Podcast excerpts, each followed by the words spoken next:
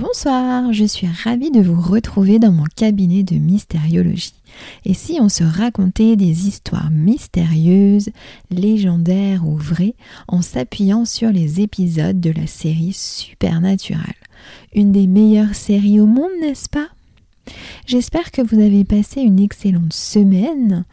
Moi, je suis super contente parce que j'ai eu mon tout premier retour positif sur le podcast euh, grâce à une abonnée TikTok et je suis super contente. Et elle m'a dit aussi que euh, le podcast pouvait être plus long, ça serait bien aussi afin de plus se mettre dans l'ambiance. Donc ce que je vais faire, c'est que je vais moins me stresser parce que moi je voulais absolument que ça dépasse pas 20 minutes. Mais apparemment, c'est pas gênant, donc je suis super contente de ce retour et je vais moins me stresser sur la longueur en fait. Je vais plus en tenir compte, je vais faire mes recherches, je vais écrire ce que j'ai à dire et puis euh, ça fera le temps que ça fera sans me stresser. Donc merci beaucoup pour ça. Et puis de toute façon, euh, en fonction des histoires, il y aura forcément des épisodes qui seront plus longs que d'autres. Donc euh, comme ça, bah, il y en aura euh, pour tous les goûts. Parce que là, on commence par des petites histoires supernaturelles, mais après, il va y avoir des gros antagonistes qui vont arriver. Et je pense qu'il y a des moments où il y aura énormément de choses à dire. Donc bah, ça fera des longs épisodes, un, peu moins longs, etc. Comme ça, il y en aura pour tout le monde. Je ne sais pas si je l'avais dit ici, mais vous pouvez me retrouver sur TikTok. C'est euh, le cabinet de mystériologie aussi. Voilà, donc cette semaine, j'ai regardé pour vous le troisième épisode de la saison 1. Un épisode donc intitulé Death in the Water ou bien L'esprit du lac en français. L'intrigue se déroule au bord du lac Manitok, au Wisconsin. Au début de l'épisode, on y voit une jeune femme se baigner et malheureusement se noyer. C'est la troisième à se noyer dans le lac cette année et les corps demeurent toujours introuvables. Sam Medine rencontre le shérif du coin en se présentant comme des employés des eaux et forêts ils apprennent ainsi que le lac sera vidé dans six mois à cause d'un problème avec le barrage. En faisant leurs recherches, ils découvrent six autres victimes noyées dans le lac ces 30 dernières années. Dean discute, bon, discute entre guillemets avec le petit Lucas qui a été témoin de la noyade de son papa mais ne parle plus depuis ce jour. Plus tard, on assiste à la noyade du frère de la première victime dans l'évier familial, d'une bien drôle manière d'ailleurs. à partir de ce moment-là, les garçons partent immédiatement sur la piste d'un esprit capable de contrôler l'eau, voulant probablement mettre quelque chose en lumière avant que le lac se vide. Ils se rendent compte que le petit Lucas voit ou perçoit certainement des choses paranormales sur ce qui se passe et en fait des dessins. Le second dessin de Lucas les mène à une maison où une vieille dame leur explique la disparition de son petit garçon Peter il y a 35 ans. Il n'est jamais rentré après l'école. Les garçons assistent après ça à l'explosion étrange du bateau de Bill Carlton sur le lac, donc le père des deux premières victimes. Et ils voient quelque chose à ce moment-là. Ils sont aussi démasqués par le shérif qui leur demande de partir immédiatement, ce qu'ils font avant de faire demi-tour. Ils parviennent à sauver la vie de la maman du petit Lucas qui a failli se faire noyer dans son bain par l'esprit du petit Peter. Elle a distinctement entendu une voix qui lui disait Viens t'amuser avec moi. Oh la pauvre. Lucas conduit Sam et Dean en forêt où ils y découvrent le vélo de Peter enterré. Mais à ce moment-là, ils sont surpris par le shérif qui les tient alors en joue. Il lui explique alors que l'esprit de Peter est là pour se venger et qu'il va certainement tuer tout le monde pour y parvenir et que pour l'arrêter, il faut trouver sa dépouille, la recouvrir de sel et y mettre le feu. Sauf bien entendu si celle-ci est toujours dans le lac. Il somme le shérif de leur parler. Finalement, sa fille réussit donc à le faire avouer et donc il raconte qu'avec Bill Carlton, quand ils étaient enfants, ils persécutaient le petit Peter qui était leur souffre-douleur.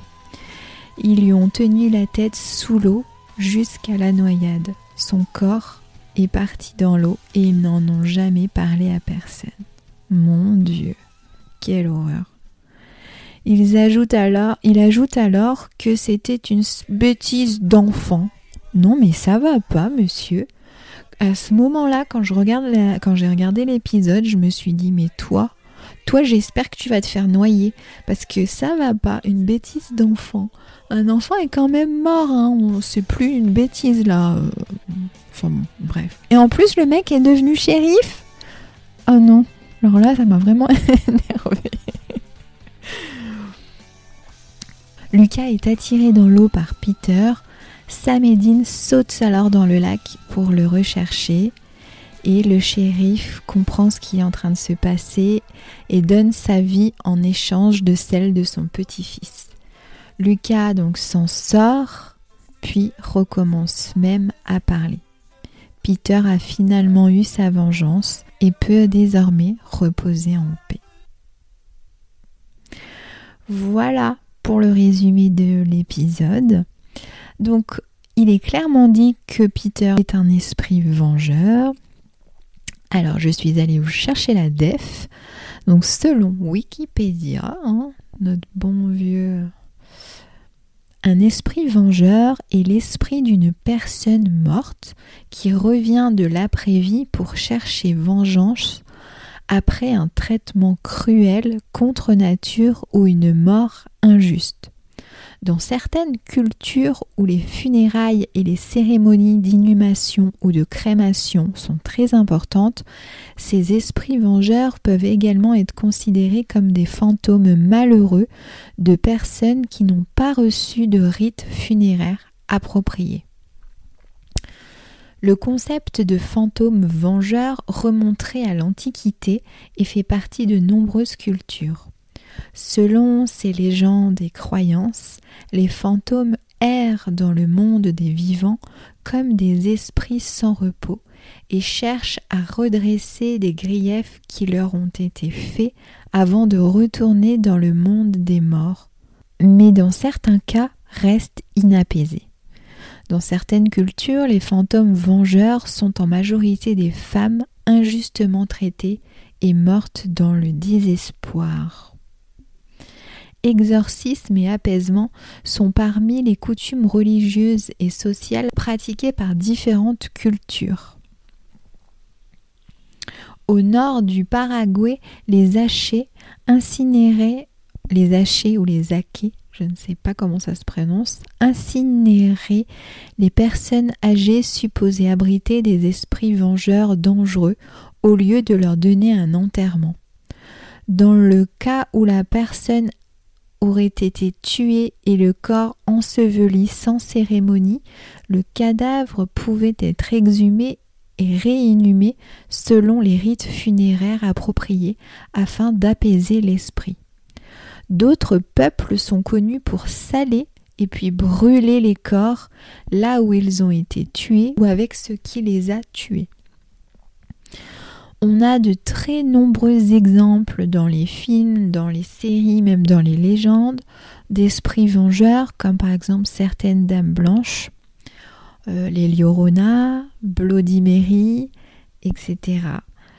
Et euh, sans spoil, donc on pourra se raconter leurs histoires un petit peu plus longuement plus tard dans la série parce que elles apparaissent. Et c'est beaucoup trop cool. Du coup, euh, pour vous raconter euh, une histoire en rapport de plus ou moins rapport plus ou moins lointain avec cet épisode, donc j'ai fait des recherches sur des légendes similaires autour des lacs. Et en France, donc j'ai trouvé des histoires bah, de dames du lac, de sirènes, de dames blanches, etc. Bon, c'était pas exactement ce que je cherchais. Du coup, j'ai recherché s'il existait des, des lacs dits hantés, où il pouvait se passer des choses étranges et mystérieuses comme on aime. Mais euh, bon, j'ai rien trouvé de bien euh, concluant en France en tout cas. Donc j'ai décidé de refaire une recherche sur le lac Manitok, donc là où se passe euh, l'épisode de la série. Et j'ai rien trouvé, je suis même pas sûre qu'il existe. Par contre, il existe une ville donc, qui s'appelle Manitowoc, dans le Wisconsin aussi, bordée par le lac Michigan. Et là, là j'ai trouvé une histoire assez intéressante. Euh, l'histoire du triangle du lac Michigan. Oui, oui, oui, le triangle, comme le triangle des Bermudes. Une histoire bien croustillante que je ne connaissais absolument pas et que du coup je voulais vous raconter. Donc je vais vous raconter cette histoire donc d'après l'article Le triangle du lac Michigan et si vous pensiez que le triangle des Bermudes était mauvais de Claire Fitzgerald du 24 juin 2021 paru sur The Vintage News. Est-ce que vous êtes prêts pour l'histoire du soir? J'espère que vous ne la connaissez pas et que je vais pouvoir vous raconter une nouvelle histoire. J'espère que vous êtes bien installés. Et on y va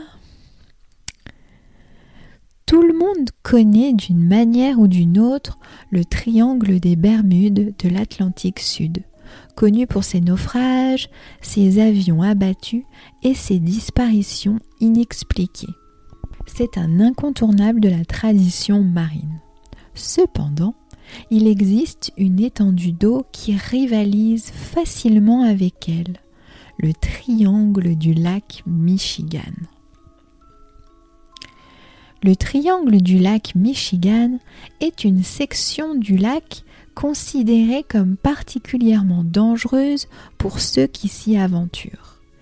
Il s'étend de Manitowoc, dans le Wisconsin, à Ludington dans le Michigan avant de se diriger vers le sud jusqu'à Benton Harbor, toujours dans le Michigan. Cette théorie a été proposée pour la première fois par Charles Berlitz, partisan du triangle des Bermudes. Il estimait que le lac Michigan était gouverné par des forces similaires. Cette théorie a été présentée au grand public dans le livre de l'aviateur Jay Gourley, The Great Lakes Triangle. Il y déclare les grands lacs comptent bien plus de disparitions inexpliquées par unité de surface que le triangle des Bermudes lui-même. On pense que le triangle du lac Michigan a provoqué de très nombreux naufrages et disparitions aériennes au fil des années.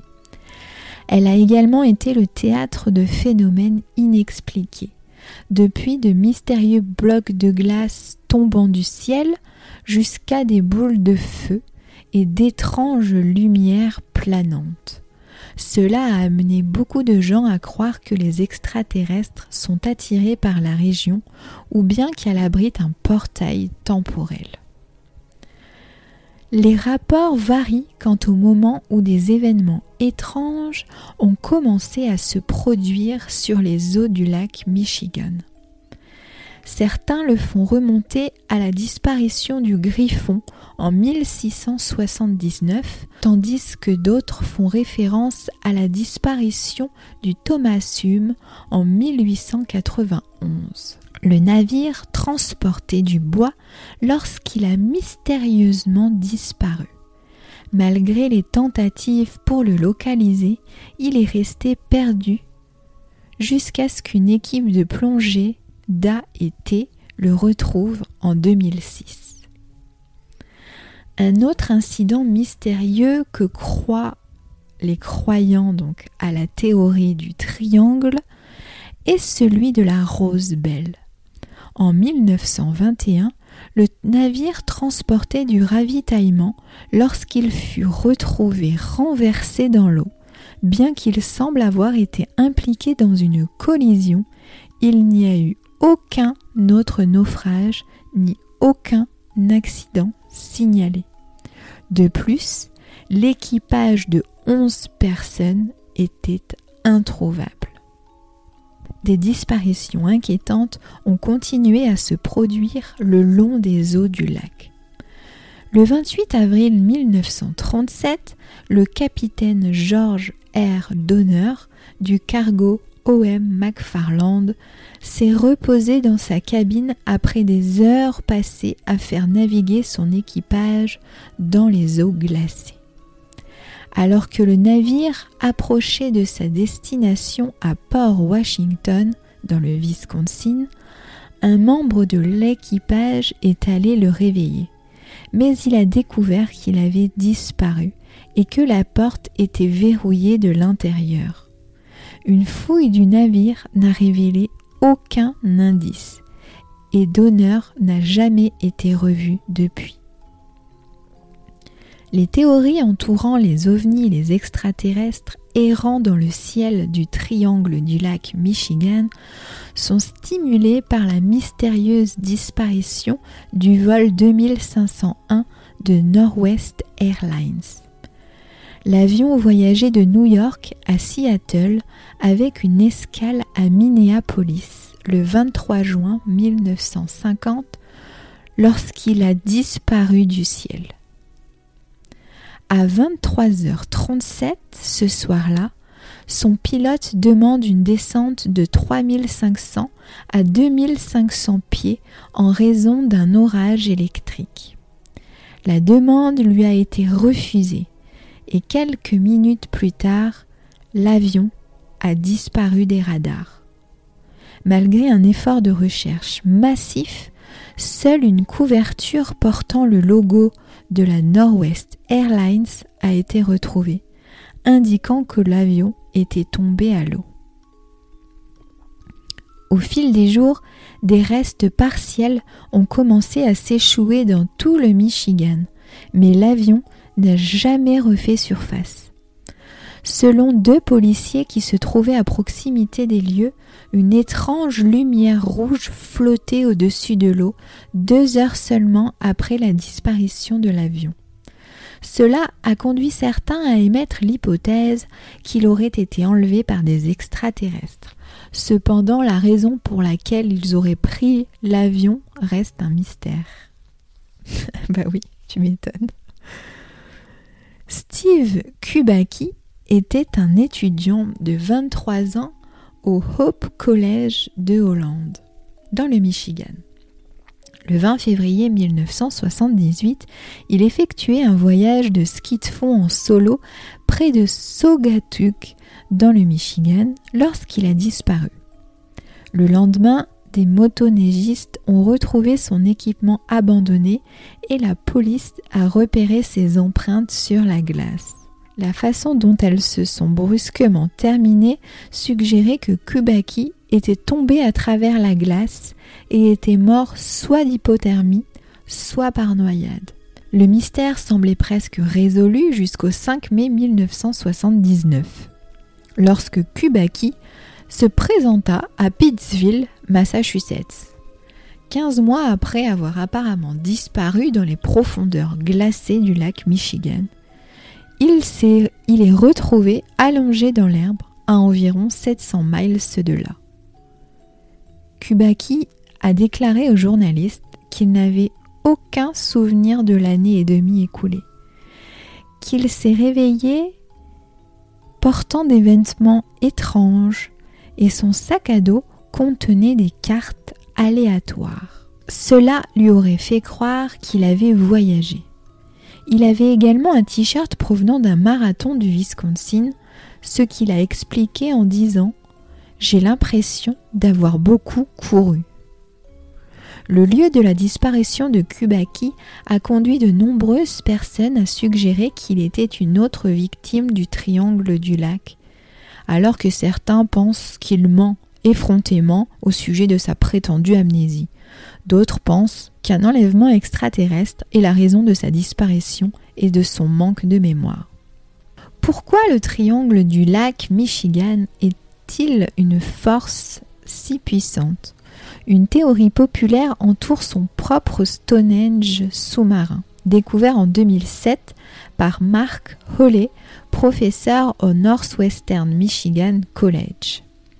Selon Holley, lui et son équipe auraient découvert une formation rocheuse à 40 pieds sous les eaux du lac Michigan, tout en cartographiant les épaves. Il présente un alignement similaire à la célèbre formation trouvée en Angleterre. Sauf qu'il comporte un rocher périphérique avec ce que l'on pense être une ancienne sculpture d'un mastodonte. De nombreux experts sont sceptiques quant à cette découverte, Hollet reconnaissant que des experts sont nécessaires pour confirmer son existence. Son emplacement exact n'a pas été révélé en raison de recherches en cours et par respect pour la communauté amérindienne voisine de Grande Traverse Bay. Compte tenu de la mythologie et des prétendus aspects paranormaux de Stonehenge en Angleterre, il est théorisé que celui situé sous le lac Michigan contiendrait des propriétés similaires. Alors, serait-ce l'explication des événements étranges au sein du triangle ou l'explication est-elle bien plus rationnelle, comme le mauvais temps par exemple? Alors, on retiendra quand même que les Américains, ils ont quand même une fascination pour les extraterrestres et les ovnis. Dès qu'il y a, y a un truc bizarre, hop, c'est les extraterrestres. Chez nous, je trouve quand même, on a moins cette culture-là hein, des, ovnis. Hein. C'est un peu, euh, quand tu racontes des trucs comme ça, c'est là, on, on se fout de ta gueule. Là-bas, bon, on se fout de leur gueule aussi. Mais quand même, c'est extrêmement répandu quoi. Après bon, ils émettent des théories, hein, ils laissent rien, rien, laissent rien de, de côté, j'ai envie de dire. Mais c'est quand même super intéressant cette, euh, cette tradition qu'ils ont des ovnis là-bas. Bon, j'espère en tout cas que j'aurais pu t'apprendre une histoire que tu ne connaissais pas. Euh, que ça t'a peut-être donné envie de te renseigner davantage sur le triangle du lac Michigan. En tout cas, ça nous a fait raconter une histoire assez sympa qui change un peu de d'habitude. Je te propose qu'on se retrouve la semaine prochaine pour la suite de nos histoires mystérieuses. Bye bye